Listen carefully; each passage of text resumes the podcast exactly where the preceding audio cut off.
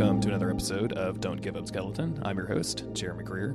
This week's guest is Silver. Silver is a very big Souls fan that role plays these games in a way that's pretty unique to this podcast. Just check it out and listen to the episode for more of that.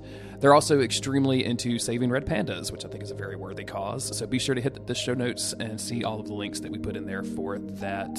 Thank you, everybody, for listening and supporting the show. If you have a few minutes, please leave me an iTunes review. But more importantly, enjoy the episode.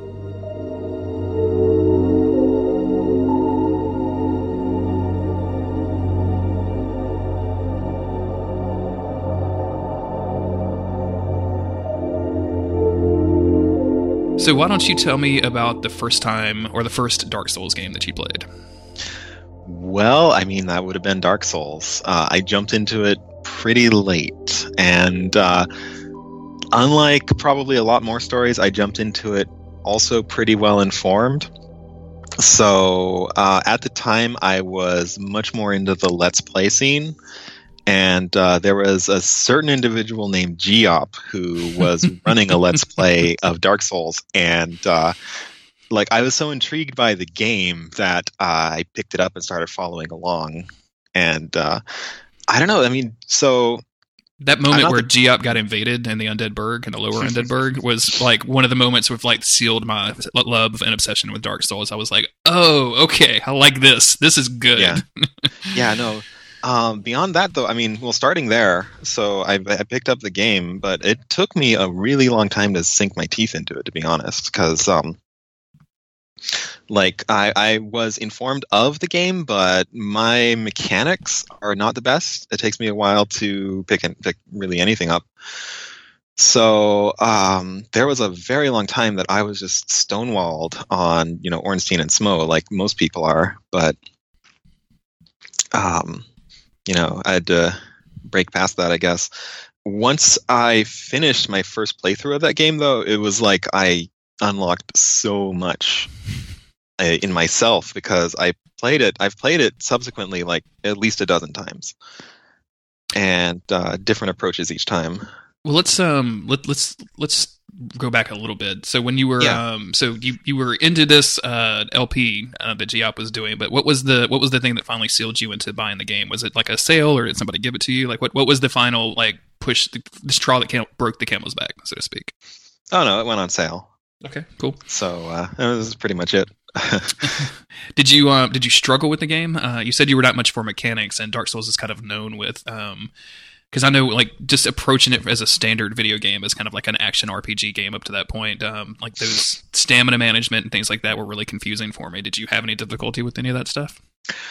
Um, I mean, so my memory is getting it's it's a distant memory now. Like I have the game so internalized at this point, but uh, I remember specifically having trouble with, uh, gosh, like I never got into combat rolling, even though I liked playing uh, lightweight, flighty characters. Mm-hmm.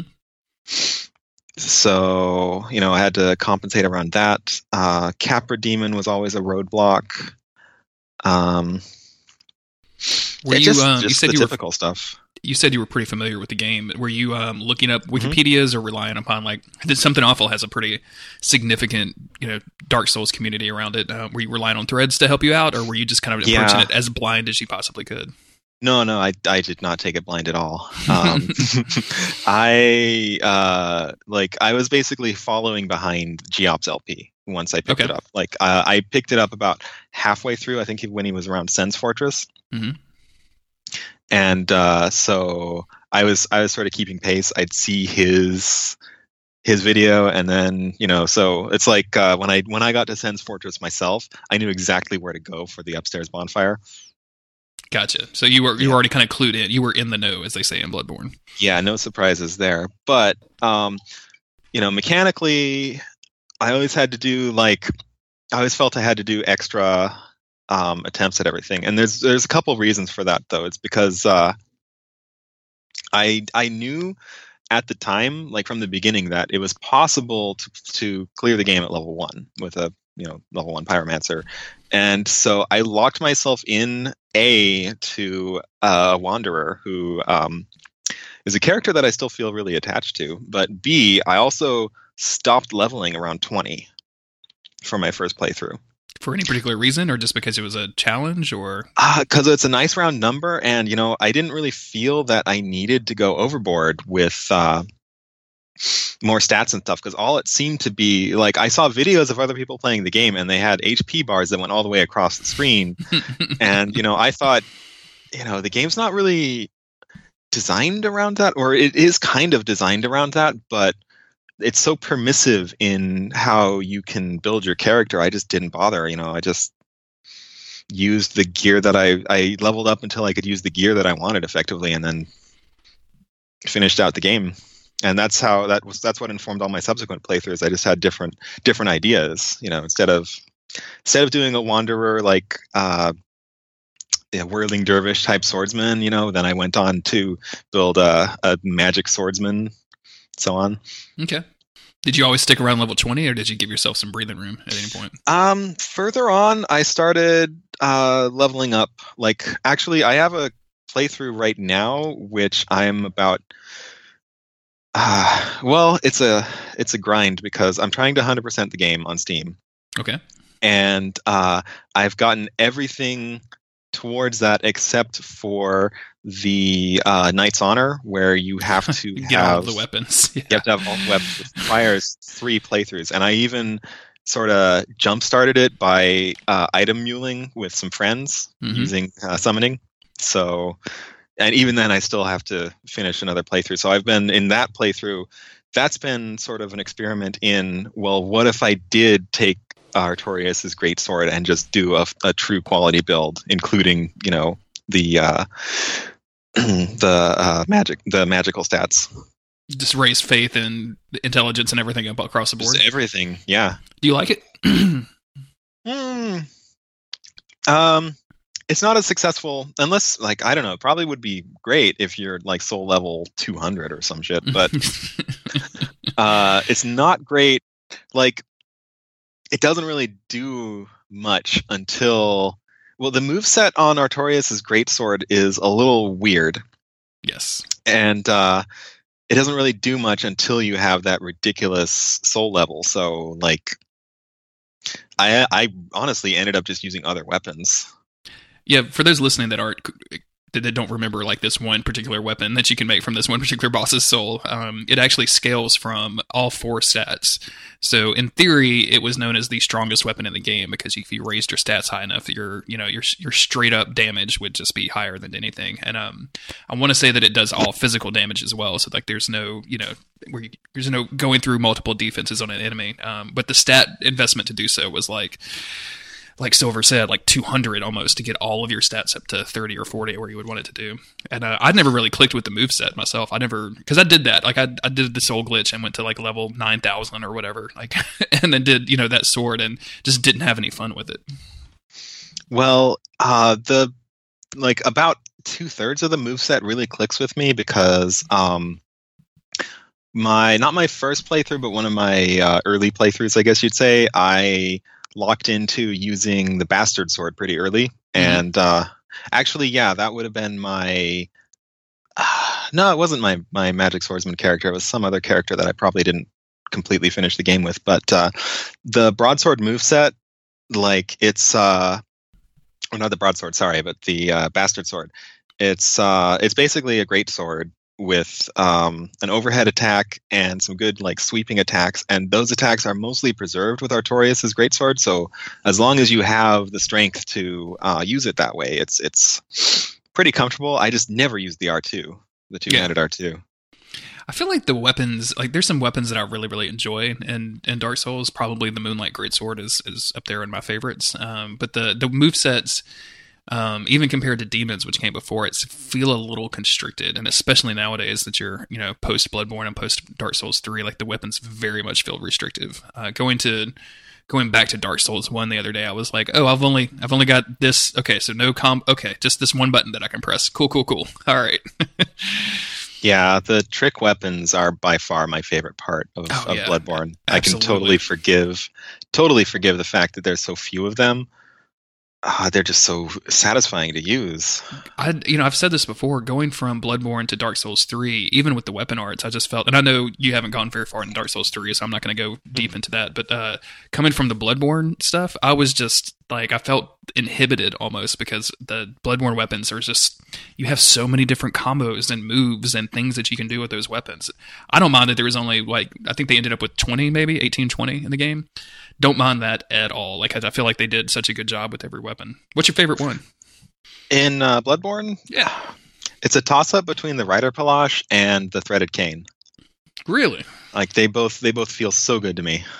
You know, the the threaded cane, like the way it combos between being a whip, like the transformation attacks on the threaded cane, I think are the best. The way it transforms between being a whip and being a sword, and just the the general like Castlevania like feeling and vibe that you get from using it. It's it's just ecstatic. It's you it's you it's euphoric for me. You know.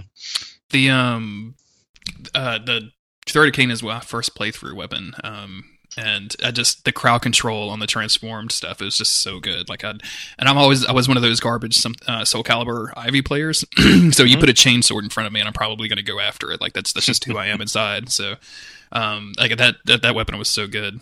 I've never really heard anybody talk about the uh, weapon whose name I can't pronounce that you just rolled off really easy. uh, yeah, I was uh, I wasn't a German major, but I studied. Like, if I could have majored in high school, I would have majored in German. Okay. So uh, yeah, it's a German term, so whatever. Uh, but that particular, so the the Reiterpallasch, um, like it's so nice. I really don't shoot with it much. I just like the uh, it's it's the only rapier really in um, Bloodborne, but it's it fills the same role. Like it's so satisfying for me because I like the rapiers in Dark Souls, but I wish they had more moves, and that's exactly what the Reiterpallasch is with its transformation. So you can you can do sweeping attacks or stabbing attacks with it, and it's very versatile. Interesting. I guess to, to roll back over to Dark Souls One, um, mm-hmm. you, have mentioned um, that you have like a lot of playthroughs. How many times have you gone through Dark Souls One at this point? Yeah, I was. I uh, think I said towards the beginning around a dozen, at least a dozen by now. Wow. So, yeah. What's um, the what's what's the appeal for going through that game multiple times with different builds for you? I, I just like different builds, and I sort of role play with it. Like I come up with a background for the character, like why they've made their way to uh, blah blah blah Lordran. Mm-hmm. Um, so like I mentioned, you know, I can I can think about these builds and just be like, yeah, that's a character. Uh, so I mentioned my magic swordsman. Um, I specifically made that character with the the information that the Moonlight Greatsword existed in the game and how you would have to build around it. So that was me trying to crack how do you build a character that's going to be viable in the early game and then be able to pick up the Moonlight Greatsword and be and have it be like, you know, they they just came home like like it's been meant for them the entire time. And uh, so I um, I believe I started with a sorcerer, okay. and uh, very quickly I switched over to using a longsword on him and upgrading it with Rickert and uh, you know, so I ran around with a magic longsword, you know, for most of the game. Um, I picked up the claymore as well, and I enchanted it once I had the um, the ember for that.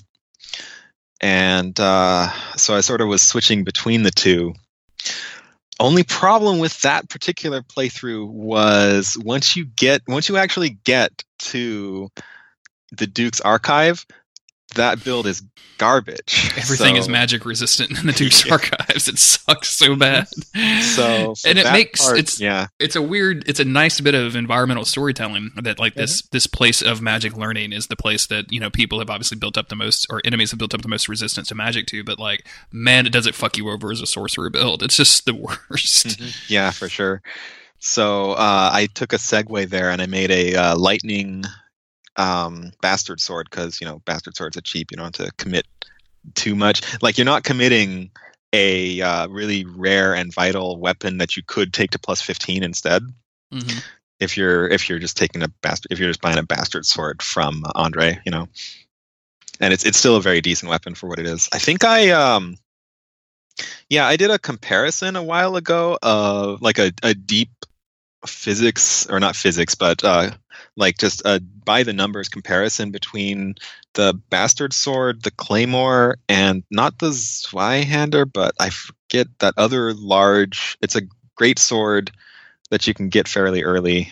Maybe I am thinking of the the bastard sword, but I did a by the numbers comparison, and the bastard sword is like ninety five percent as good as um, the other great swords as far as damage goes. So. Mm-hmm. You know, there's no reason. Yeah.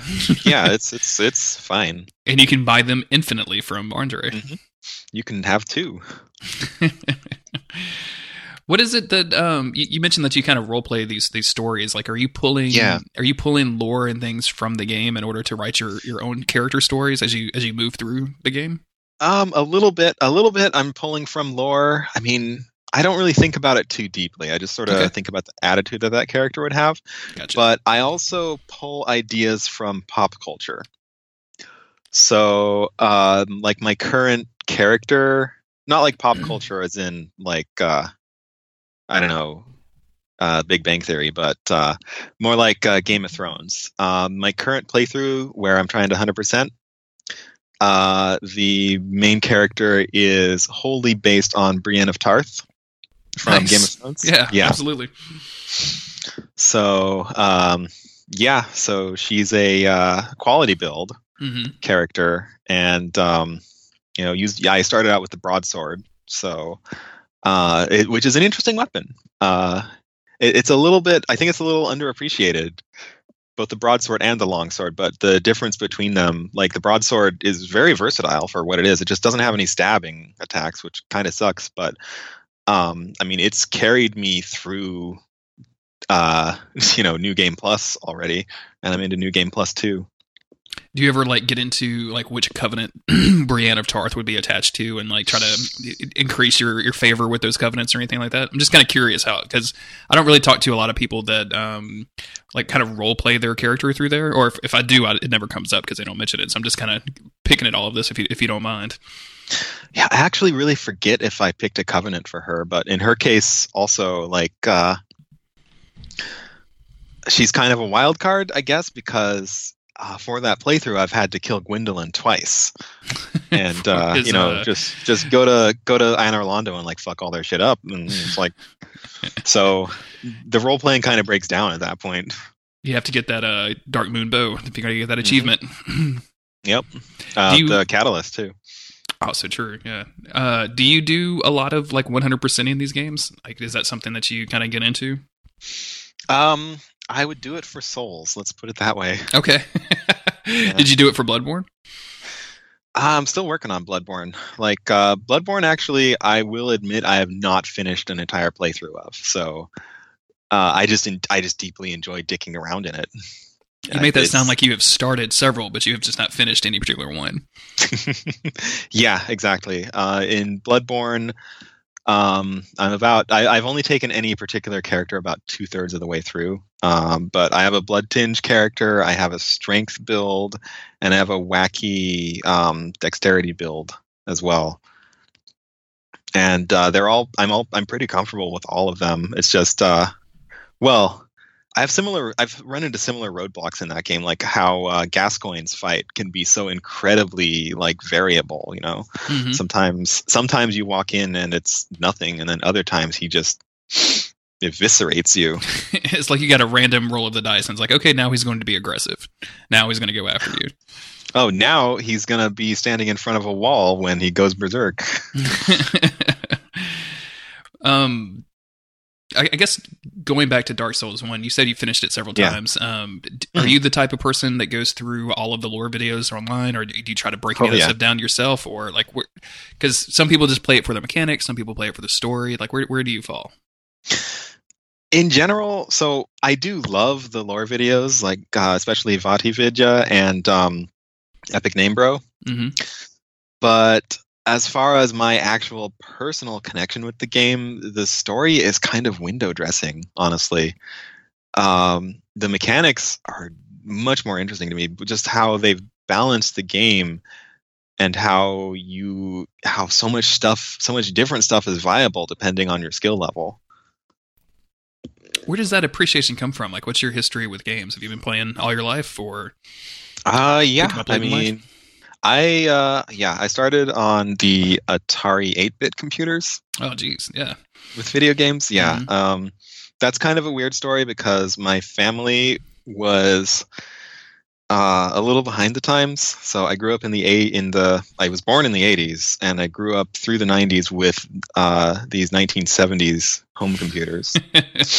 Uh, it wasn't until 1997 that i finally got a nintendo 64 and that was my first modern console Was it Ah. that must have been a pretty weird shift, right? Going from like these old, like kind of monochrome consoles to something like the Nintendo 64, which was at the time kind of mind blowing for its graphics. Like nowadays it looks kind of jank, but you know at the time it was pretty good. Uh, it wasn't too bad because I had contemporary PCs at the time. So Gotcha. Okay, so I you was were keeping up on the PC stuff. yeah, yeah. StarCraft and Diablo for the most part. Um, you sound kind of like a PC gamer at, at heart. Are you? I mean, like, was Bloodborne a like a? Did you purchase a PS4 specifically for Bloodborne? Like, did you say, oh, like that's another Souls game? I got to get after that. I did purchase it specifically for Bloodborne. Nice. But- you're in good company, so don't worry about it. yeah. Well, since getting it, I've also gone back to Uncharted and um, uh, Destiny as well. Oh, cool. Destiny, Destiny. Well, Destiny interested me really deeply for a couple weekends, and then I sort of lost interest in it. Went back to Dark Souls. I'm um actually the the Duck Stream event that's happening this weekend, Duck Spring. Mm. I'm doing uh like a four hour Destiny raid with me and a couple of other people from the network and some other podcasts that I do. I Yeah, don't know, if, I don't know if you've done any of the raiding before, but it's really weird and kind of dumb. So it's really fun for a stream. That sounds like a fun event, and uh, everyone should watch it. it does sound like that, like a fun event that everybody should watch. Now, and, and you know, now that this is coming out in June, and that was three months Mhm. ago. Whoops. Um, I kind of totally lost my train of thought. Well, if that was the the game that you purchased a PS4 for, um, what what was your lead up to Bloodborne? Like, had you seen the the kind of leaked weird gifs that were out, out there showing like Project Beast, or were you watching the trailers, or how did you get how did you get how did you notice Bloodborne for the first time? I saw the Project Beast stuff. Like I was aware. Okay, so this is one of the things I have been thinking about.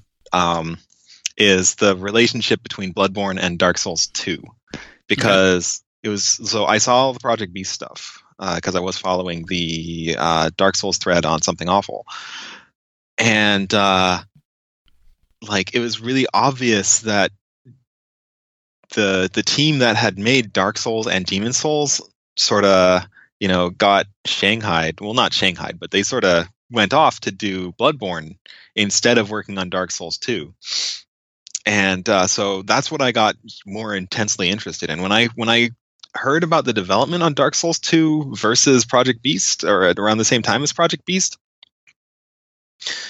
it was really obvious to me that dark souls 2 was not going to be really a mainstream dark souls game. It was going to be something else. And uh, so um, I was also like Geops Let's Play it made me so hungry for the game that I you know I started finding other source other video sources to watch such as Epic Name Bros videos and he started he actually started a uh, Bloodborne Let's Play before it came out because he was privileged enough to have uh, been given early access to it since he was writing the uh, the player's guide. And so I saw, you know, I was getting into Bloodborne before it was even released, and you know, I didn't get a PlayStation 4 until I think a year or two after Bloodborne was released. But I just wanted to play it, you know. Mm-hmm. Did the um, change in setting a- attract you into it at all? Uh, the change in setting, in particular, did attract me because uh, it seemed very Castlevania to me, and Castlevania was one of my formative video games. So I did mention growing up on Atari, but uh, my friends all had Nintendo, and so I, I did have exposure to Nintendo games, and Castlevania 2 in particular was one of my favorites. And just seeing that threaded cane being in Bloodborne you know that's what really drew me into it. Uh, aside, I mean, in addition to the the Lovecraftian story and uh, the the just all the other trick weapons as well, like it's such an interesting gimmick. It, it it really is. So you knew about the like major Lovecraft twist in the middle uh, way before you actually played the game. Yeah, yeah, exactly. Um, do, do you find that knowing those kind of spoilers like improves your experience with the game? Because um, you don't, you kind of don't need to worry about what is like you kind of already know what to expect, or do you feel like it kind of removes some of that um, aha moments that you would have? Um, see, I don't really pick up on stuff easily until way like after. Mm-hmm. I, I don't really need stuff explained to me, but um, I'm not really big on eureka moments. I, I sort of reflect on stuff afterwards and then figure it out. And so having pre knowledge makes it flow better for me, I would say. Okay. You know, I'm, I'm not bothered at all by being spoiled by, uh, on anything, honestly. You know, I'll I'll read entire movie synopses before I go to see the movie. Uh, I feel like having knowledge of what's going to happen improves my understanding as it happens, so it makes it more enjoyable. Yeah, kind of like how um, like if you know like kind of the big twist of Westworld, like watching through Westworld makes it a different experience as if you but versus you not knowing like some of the bigger twist. Mm, yeah. I've, I've been thinking about Westworld a lot lately. Like I didn't like the way that it ended, but I kind of really want to go back and watch it now that it, I have seen the ending. So sorry, I yeah. don't know why I'm bringing that up on a Dark Souls podcast, but here we go. well, talking about uh, Dark Souls 2 versus Bloodborne. Mm-hmm. Um, I did want to bring up something in particular that was it bugged me to high hell about Dark Souls 2 is like why does it feel so bad, you know?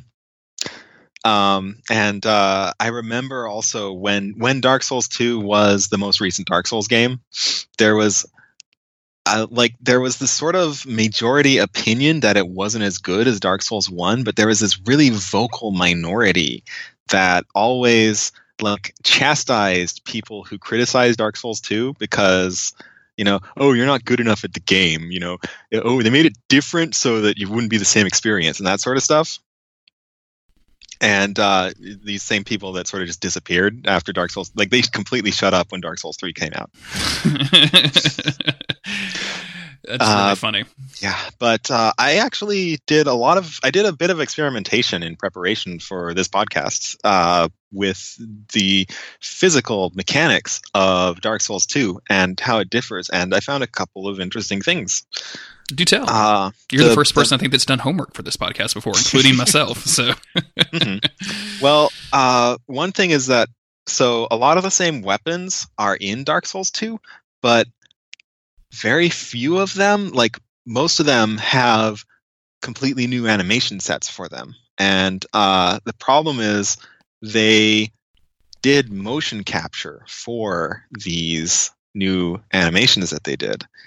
And when you're going from keyframe animation to motion capture, motion capture is always going to feel more slow because it's it's you know sort of grounded in reality and uh, one of the things about attack animations in Dark Souls is they're not like fighting with a real weapon. And with a real weapon, you're not going to commit as hard to an attack because if you miss, you're going to be vulnerable. In real life, you're going to make the minimum attack that you can to strike your opponent and, and avoid exposing yourself at all unless you're 100% sure you're going to hit.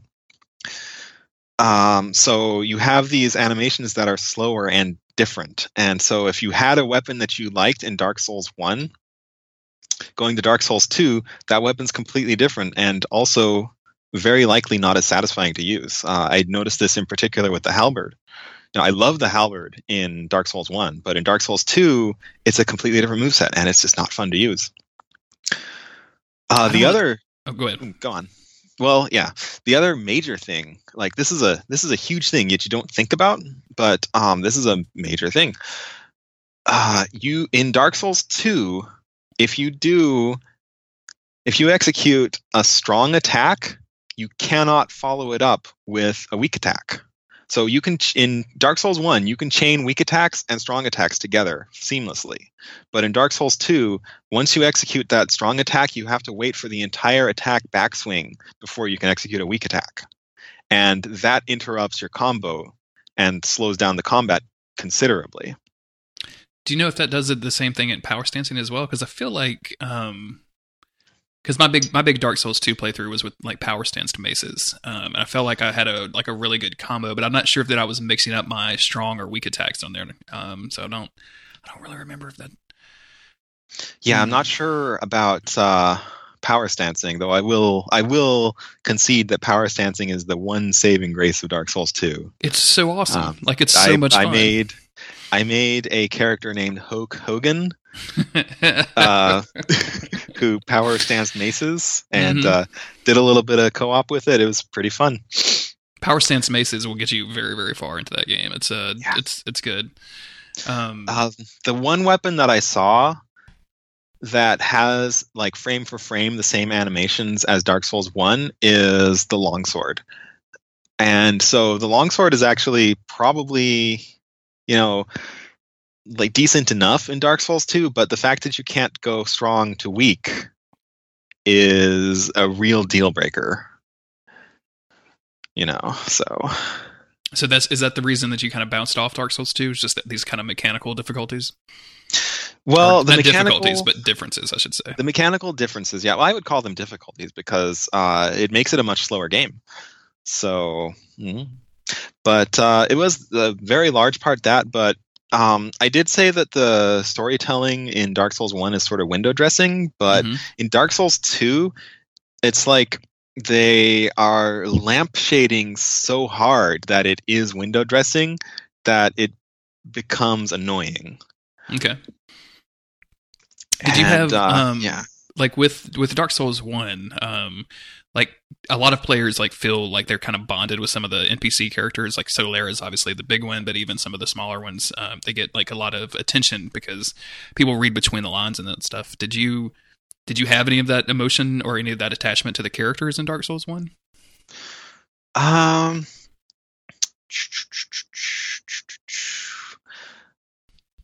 To an extent, yeah. Uh, I was pretty well invested in Siegmeyer's story. Mm-hmm. Good old Onion Bro Uh, himself. yeah. Um, like a lot of the characters just intrigued me on a general level. hmm Uh, for instance, the the firekeeper in Anor Londo, like her story is really is pretty tragic to me, you know, and I I really admire the stoicism of the firekeepers, even though even though they're essentially doing the wrong thing, like you you I can't help but admire their commitment to what they're doing and you know what they uh, in case you know the listeners aren't aware, firekeepers uh, they carry so much humanity in their soul that it starts to deform their bodies, which is why the uh, Anor Londo firekeeper is wearing full body armor, is because she doesn't want to show off the like humanity crawling under her skin. So, but they do what they do because they see it as keeping the world alive. Yeah, and it's the same reason that um, Anastasia in the Firelink Shrine doesn't talk. Like they cut her tongue Mhm. out because they didn't want her to talk about these kind of. They just wanted her to do the thing, which is And uh, also very part- tragic. yeah part of her quest is restoring her you know back to health or Mhm. you know restoring her tongue and everything and and when you do that she's not happy about it she it's she yeah and so I remember being so surprised that um, Mhm. completing a quote unquote quest in Dark Souls would end up with Yeah. almost a negative, like a worse result than when we started. like it, Mhm. that felt like such a surprise for me. I just had, games hadn't really like messed with my head like that before, especially not games like action RPGs on a console had not messed with my head like that ever. So like to have something like her for me to finish this thing and to kill this guy and his two buddies that killed her and to like me thinking I'm the hero and that I'm gonna you know I'm gonna restore her to her whatever and then her be like this sucks. Like put me back. I was like oh wait. What did I do? It was such a such a great moment in Dark Souls for me. Yeah. Well yeah i mean that really jives with uh something that i kind of consider uh it's not I, I mean i'm sure i'm not the only one who thinks this way but um you know heroes think they're making a difference but people like everyone just is trying to do what they think is the best thing they can do, and they may be right about it, they may be wrong. I think some of the best villains out there in literature and such are people that do wrong because they honestly think it's the best thing that they can be doing, you know. And uh, as a hero in Dark Souls, they uh, they are sort of they're very much portraying that and you know subverting the standard vision of a hero that you know, does good. It's like, well, yeah, you're doing your best, but the results are not always not always positive. In fact, well, I mean, Dark Souls 1, the two endings you can choose are between basically trashing everything and and ushering in an age of darkness or just perpetuating this world where mankind is enslaved by these greater beings. Which I mean it it even seems like on the when you zoom out of the Dark Souls one story a little bit are basically the same ending because they're going to always end up going right back to where it was to begin with. Like that cycle is always going to be there. So no matter which one you choose, it's ultimately irrelevant because it's they're just going to blend into the next one no matter what. Like this is going to keep going, keep happening, which is see kind of that's something. Yeah, that's something. So what I disliked about Dark Souls two is that it basically said that the story of Dark Souls 1 doesn't matter. Everything's going to be the same forever. I always felt that like I always like personally I always pick the dark ending in Dark Souls one, except for well, okay, it depends on the character. Uh, some of my some of my characters that I have created have they genuinely thought that linking the fire was the right thing to do. Um, but I personally feel like ushering in the age of dark is what you should do because it's the only way to progress in the world. You know, I I feel that that's how that's the sort of I mean it's not the canon ending, but that's the right ending is ending the game, you know, and bringing an agency to humanity mm-hmm. by making them the lords of the world because you know the dragons had their time and they came and went the lord's time is ending it's time for man to begin to, to inherit the world mm-hmm. and the the Dark Souls two kind of um, copying out of that really really bothers you. Uh, not only copying out of it, but saying that it's been going on for so long that nobody remembers why anyone's been doing it. you know, the the world's just gotten so like just done with it, but can't stop. Well, I, know you, I don't know. I, I, know you haven't finished Bloodborne, but how would you compare Dark Souls one story of that that cycle existing and things kind of being in constant movement to Bloodborne's, which is it's almost like kind of a it's not necessarily a short story, but it's almost a novella with a clear beginning and a clear ending, especially at this point after the DLC has come out and all of that. Well, Bloodborne has a few different endings. I mean, mm-hmm. um, but uh, so most of those endings end with Yharnam just continuing down the same path it's been, except maybe it's going maybe the next time there is a hunt, it's going to be even worse. Um, it's only the um, only when you become a great one does it really hmm, does it really have like a, a, really an ending that really has something resolved because that's where well okay the Yharnam Dawn also sort of resolves because the player character breaks out of the dream and regains his player agency. But when you become a great one, you you regain your agency as well as having the potential to affect real change upon Yharnam.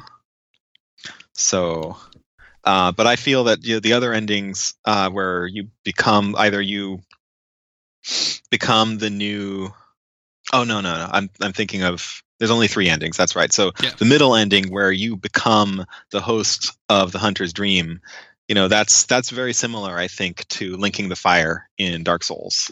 Yeah, where you know, basically just, taking over the mantle of this of this perseverance of the world. Like I'm going to keep everything yeah. in the status quo. Yeah. Well, so and I think there's two ways to look at it. Either, you know, you want to create a brave new world, or you're scared of that. You just want to keep the status quo because the uh, the potentiality of something worse, you know, just scares you. You know. Mm-hmm. Were there any uh, Bloodborne is a lot lighter on the NPCs than Dark Mhm. Souls one and even Dark Souls two. Were there any particular characters that stood out to you as far as like um, the stories that you enjoyed the most, or their you know whatever particular piece of lore that you pulled out of it? Were you did anything particularly in particular call out to you? Oh, by far, um, drawing a blank on her name, but uh, the crow, Eileen. Like Eileen the crow. Yeah, she is by far my favorite character. I mean, so I I'm very I I greatly admire women in in video games and stories, especially especially women that have um like very a very strong agency to them, and Mhm. Eileen the crow definitely does. Um, uh, Sieglinde in Dark Souls One and Ciaran as well. Like they're my sort of my two favorite characters in in Dark Souls One, I would say. But uh, Dark in um, Bloodborne, I almost said Dark Souls Two because I sort of I, I sort of see Bloodborne as the real Dark Souls 2, but anyway. Definitely Eileen the Crow and also Queen Annalise. um, uh, sort of little known fact about well, I mean it's it's probably known now, but um, you can you can find a wedding or sorry a, a betrothal ring Mhm. uh, um, in Dark Soul or sorry in Bloodborne in one of the Chalice dungeons. It's really hard to find. No, like it was completely hidden um, for like I think almost a year after the game came out. But if you find it, you can actually propose to Queen Annalise, and she politely refuses you. But it's in there, hmm and I can't think of any better way for that to go. than for her to just gently let you down. Yeah. I like Queen Annalise a lot. I like the scene that you get with um, Alfred with Queen Annalise, as as violent as weird as it is. Um, Mhm. It's not, and it's it's colored a little bit because I don't I don't I like Queen Annalise a lot, so I obviously don't like seeing her like Mhm. splattered across the chair. But um, Yeah. just Alfred making that turn, especially, and I feel like they very, very specifically chose uh, Solaire's voice actor to be in that role. So you'd kind of think Mm. like this was going to be your bro for, for the end of time, and he turns out to be stark raving mad. Like I think that's that's really fun. Uh, I don't really see it as a turn. I just see it as this. I mean, I think that's how he's always been. It's just he. You're not in a position to see it until it happens. You know. Yeah, I guess I guess the surprise from the player character because like he's up, up until um, the old hunters patch, um, you couldn't. He was the only person in the game you could summon besides Father Gascoigne, which obviously doesn't work that work out very well. Yeah. Um, so like he was kind of your bro. Like he was the one like person that was like, yeah, I'm just gonna go do this thing. I'm on this quest. Um, seems cool. And then yeah, he does not end up very well.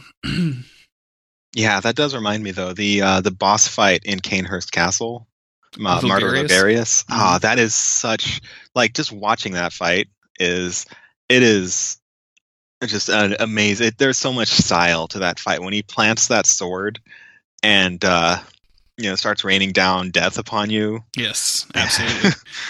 Uh, I love, I love, love, love when he does the um, like the dive attack when he jumps way up in the air and you can't see him. It usually breaks your lock on, and then you kind of have to look around for him, and then he dives at you. You can uh, parry him out of that, which Mhm, makes yeah. you feel like the biggest badass of all time. Like that, this dude Oh, was man. swooping down, and you just like shot his arm, and now he you can you know do a visceral attack on him. That's so good. Yeah, I felt so good when I beat him for the first time. hmm Ah, man. Um, also, he attacks you with skulls, and skulls are awesome. And skulls are awesome. did you did you do any of the DLC? I know you said you didn't. You haven't finished the game, but did you get into the Ah, DLC man. at all? I dabbled in the DLC. Like, so Bloodborne is so hard for me. Uh, but that's why I enjoy it. I mean, I, I I don't feel like I need to beat a game to get enjoyment out of it. You know, it's that's all, especially these Souls games, because like they don't they don't backload the games at all. Uh, my most memorable moment, like honestly, especially like like I feel like I've gotten some decent enjoyment even out of Dark Souls 2 because it's a little bit front loaded and because the multiplayer is so front loaded. So um, that sort of lowers the bar, you know, because otherwise people it, the game falls off as you get towards the end as far as multiplayer goes because fewer and fewer people are making it to the further parts of the game, so it's harder to find either summons or um, PvP. Uh, so those those early fights are like the most interesting ones, I think. Ah, sort of. I mean, Mm, okay. well, I would say for Dark Souls 2, those early fights are the most the most interesting ones. The the old Dragon Rider and the um, the Last Giant, because uh, you know you're going to find people there that mm-hmm. uh, you can fight with, or you can you can team up with. Mm-hmm. Um, the early fights in Dark Souls One are really uninspired. I feel like the Capra Demon. So the Capra Demon is like such a roadblock for people because it's the first fight where mechanics in the game actually come into play. Like the Taurus Demon and the Asylum Demon, you can just sort of stand in one in a particular spot and wail on them, and you're fine. But when you get to the Capra Demon, suddenly features of the game that you might not know about come into play. Like uh, those dogs are attacking you, and they do bleed, which you might not have seen. And they are really good at damaging your poise, which is not really well like presented to players, or at all, or other all. than a menu option. yeah, and then the the Capra demon hits so hard that if you don't have a shield with high stability, you can't block it really well. Like he's just going to stagger you every time. So uh, if you're going into, so you know, you can play the first quarter of the game without any knowledge about poise or uh, armor or upgrading your weapons or anything, but then you go against the Capra demon, and then suddenly, like, it's actually really important whether or not you found the wolf ring. Uh, it's really important whether or not you've been upgrading your shield and your weapons because you want to kill those dogs. Yeah. So you, and it's in it. Yeah. Absolutely. Tiny, tiny you, you, want to make sure that you have stability so you can actually block an attack. Mm-hmm. Yeah, unless you uh, read GameFAQs and you just throw dung piles over the wall. I, you know, I've seen that. I've, I've read that several times, but I've never actually. Mm-hmm. Um, I've never done it myself. I, I any of those like weird, um, kind of. I don't. I don't want to say hacky methods, but kind of um, shortcuts, like killing Manus with the arrows yeah. and the, from the DLC. Uh, I just I've never gotten really into like anything that seems like it takes a lot of time to do. I'm just kind of not into. No, in general, I I don't like doing like really grindy, hacky kills, but fighting Lautrec, I don't always find interesting or possible depending on the build. So I will just grab a bunch, a, a stack of poison arrows and shoot yeah. them at him from max range. I can get behind that. Uh, the one time, or not the one time, but one of the the most memorable time I fought him was when I was on a character with a high level pyromancy flame, and uh, I fought his two mooks with uh, great chaos fireballs. Nice. That was that was pretty fun. I bet that was fun. Mm-hmm. Um, I, I, had originally asked. I think we kind of veered off it when we started talking about um uh cheesy stuff. But uh, did you play yeah. the the Bloodborne DLC? Did you get very far into it? I'd be kind of curious as your opinion since you oh, like right, the right. Man, set piece of I, Logarius so much. Um, what would you think about Lady Maria or Orphan of Kos? I've seen some of the videos. Oh, yeah, that's actually kind of a blind spot for me because I've watched videos of the entire um, Bloodborne game except the DLC because the DLC came out later. So uh, uh. yeah, I I bought the soundtrack for it though, and I love Lady Maria's theme, and I absolutely love. Um, uh, da, da, da, I don't know what his name. The Moonlight Greatsword guy. um. Uh. Why can't I, I, I want to say Logarius, but that's not it. It's not Lautrec. No, it's, it's not. um Oh, dude, it's whose Holy Blade is let me, it? It's, let me um, open. Ludwig. Ludwig. There you go. Thank you. Yeah, I absolutely love his theme. It is so good. Ah, but yeah, like as far as getting into the DLC, I've hardly gotten past it because those NPC hunters always whip my ass. Yeah, they're they're really really tough, especially for as early as you can get to them. They're very very tough. Well, especially because I tend not to level up very much, so uh, yeah. I'm I'm a little I might be a little under leveled to for the DLC. Uh, but speaking of music, though, uh, music in these games really blows me away.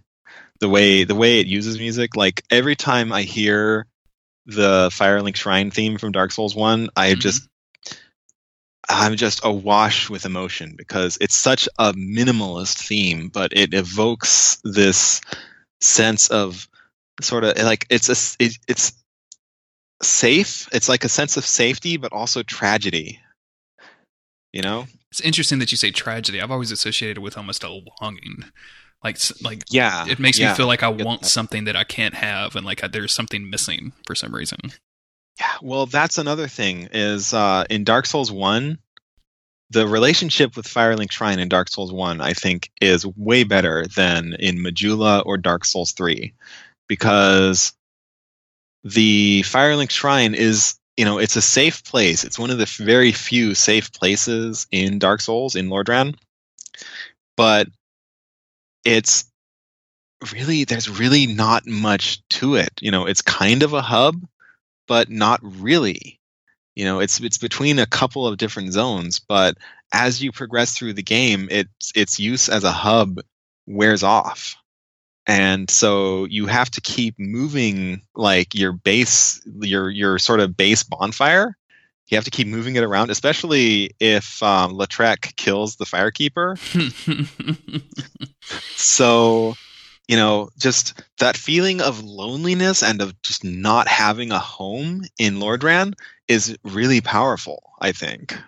It, it's such a huge part of the game, the the sort of atmosphere to it.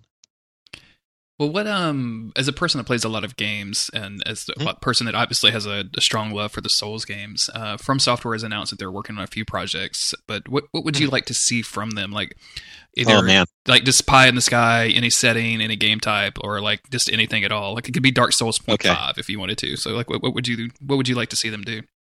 Okay, I'll be totally honest here. Uh, the um, sort of fan bait answer I would say is another not front mission, Armored Core. hmm Uh, if they made another Armored Core game, I would I would snatch it right up. that's Uh, that's but- pretty much confirmed. That's all but confirmed Okay. at this point. So Yeah. But honestly, what like pie in the sky that they will never do is um, I would like to see them do a Souls like game that is sort of based in Event Horizon. So imagine this spaceship that has attempted to bridge the gap between universes in order to travel fast and instead has become this non-Euclidean horror space where there's like a cockpit of the ship or like parts of the ship left over that function as a sort of hub but as you go to different wings of the ship you're going into different realities okay, like really playing with the with the space and like what you can and cannot yeah see. yeah Yeah, like you go towards the engineering hub and you open a door and you're like on a planet all of a sudden the door opens Yeah. out in, into a planetscape I feel like Bloodborne played with some of that stuff with the dreamscapes Mhm. and the nightmares and things. I just wanted them Yeah, to go. I want I want them to lean all the way into it. Like like you're saying, like I want to go from you know empty planet that you can't see anything into like oh here, here's a door I'm going to go through this door and now I'm in you know Victorian England or I'm in um, Lordran or whatever it is like that that kind of style. Yeah. yeah. yeah I'm, I'm like totally a into that 100. percent I like that a lot. a sci-fi souls game though like a, a, a horrific sci-fi souls game like it would totally turn me on Have you played Have you played Dead Space? Because that's probably as close as they've gotten. In any Ah, man. soon. I own dead space i've never even turned it on you you should you should probably go check out Dead Space. I think that you Yeah. would really really like it. Like it's it doesn't have that um that non Euclidean that kind of stuff that you were talking about. Like you're not warping through realities Yeah. or anything, but um they play like it's a very you're a very slow plotting character, and especially in the first game. And the second and third, they kind of speed you up a lot. But um, in the first game, Yeah. like they, you're very slow. You're very plotting. All of your weapons are kind of makeshift, which I think is really interesting. It's just, just Yeah. uh, yeah, it's it's it's really yeah because you're you're an engineer uh, Mhm. actually in college i was part of a game design class oh cool. and uh, i sort of took over a group essentially well okay i joined a group and nobody knew how to do anything so i was the only one that had any ideas of how to how to draw or how to um, like think about game mechanics uh, the game that i came up with was actually a survival horror game in space where you're on this space station that is being overcome by this genetic experiment gone wrong so there's sort of zombies like taking it over and so uh, Dead Space kind of like I guess steals my thunder on that. If I were to try to make us make that game in real life instead of just as a school project. I don't know. Um, like what you're talking about kind of sounds more like a almost a um almost a roguelike as opposed to something as story driven Uh, as as Dead Space. I, I may be off was the mark. Like, that was kind of what I was thinking in my head when you were t- describing. it. Maybe. Maybe. I've gotten into roguelikes since then. And that reminds me of another thing, but I'll get to it in a sec. But uh, that game, as I designed it, was much more inspired by Parasite Eve. Gotcha. Um, the main character was going to be a female, like a strong female lead sort of thing. hmm Uh, ooh, wow, I forgot what I was reminded of all of a sudden. uh, perfect. Well, that's okay. We're, we're pretty much right up on time anyway. I like to keep these about an Yeah, hour. yeah. So, um, well, thank you very much for guesting on the podcast, Silver. I, I very much appreciate you spending the time with me. Uh, where can people find you on the internet? Oh, yeah. So, uh, I'm Silver. Uh, my full internet name, as I am a citizen of the internet, is uh, Silver Alicorn. Uh, it has nothing to do with uh, My Little Pony. Uh, My Little Pony came out well after I came up with that name. Is that a? I, you forgive me. I don't. I know nothing about My Little Pony besides like grown men on the internet seem to abuse it. But like, is that like a common My Little Pony name? I hope to know as little about My Little Pony as I can. Cool. Uh, okay. Fair. I don't blame you. so an alicorn. So okay, if you well, first of all, uh, an alicorn is the is sort of an archaic term for a unicorn's horn. Um, if you read a Dungeons and Dragons supplement called Bastards and Bloodlines, there is also something called an alicorn in it. An alicorn is a cross between a unicorn and a humanoid species. So uh, that's more where I draw inspiration from. Uh, Okay. My Little Pony, an alicorn, is a unicorn with Pegasus wings, which I, I don't know, whatever. Whatever. Do, do you keep doing your thing, guys? Just keep it away from me. Uh, but anyway. yeah. So you're I've some Alicorn on the internet. Where, where, where can people Yeah. find you? Uh, you can find me on Twitter. Okay. I my Twitter is kind of a personal Twitter, but it's at Silver Alicorn, and uh, I tweet about dumb computer stuff, and I sometimes post pictures of red pandas. Uh, you can also find me on Tumblr, also at Silver Alicorn, where I post exclusively about red pandas. And you can also find me on the Something Awful forums if uh, the, if that's your jam. And I have a long running thread in Pet Island, which is about red pandas. But uh, if you're an actual member, I do frequent YOSPOS a lot, so that's Gotcha. me. Do you want to? Um, obviously, you have a thing with red pandas. Do you want to talk about it a little bit? Uh, red pandas are the one true panda. Uh, giant pandas are a type of bear, but red pandas are not related to any other type of animal closely. Uh, they're sort of in the same superfamily as raccoons and weasels, but they're in their own group. So, yeah. Um, unfortunately, they are going very rapidly extinct because of conflict between uh, bamboo forests and grazing land for animals. So their habitat is disappearing and uh, their numbers in the wild are dwindling. But they're basically the most precious animals on this planet. I mean, nothing really is as cute as a red panda, and they're not out to hurt anyone. You know, they eat bamboo, they eat, they eat fruit. That's about it. I mean, they just sit there and be cute and try not to get killed by snow leopards. Is there, Um, um, but- if you've inspired somebody to be feel bad about the red panda plight, like, is there a place for them to go to and check all this stuff out so they can learn more? Like, what, is, your, is your Tumblr the best place for that? You think? I mean, yeah. Well, there's my Tumblr. There's the the Pet Island thread, but Mhm. uh, also the uh, the WWF uh, World Wildlife Fund. Uh, they actually, if you donate, I think it's forty dollars to them, you get a red panda stuffed animal, and Oh, nice. uh, like yeah, you're by donating, you're adopting a red panda in the zoo. So you're helping pay for the you're helping pay for furthering the species. So you Excellent. know, go, go do that. I'll, uh, I'll, all of those links will be in the show notes as well. Um, as always, I've been your host, Jeremy Greer. You can find me on Twitter at JGGreer. You can find this Mm-hmm. podcast at don'tgiveupskeleton.com, which will have links to all of our social media networks, including Instagram, where I post very brief 60 second clips of each podcast on the day that they come out. So you can go back through and see history of that. Thank you, everyone, for listening. If you have a couple of minutes, an iTunes review can really, really go a long way towards helping the show and also making me feel better as a person who's spending a lot of time doing this. Basically, stroke my ego is what I'm asking. Um, thank you, everybody, for listening. And remember, don't give up, skeleton. Bye. And that's about it.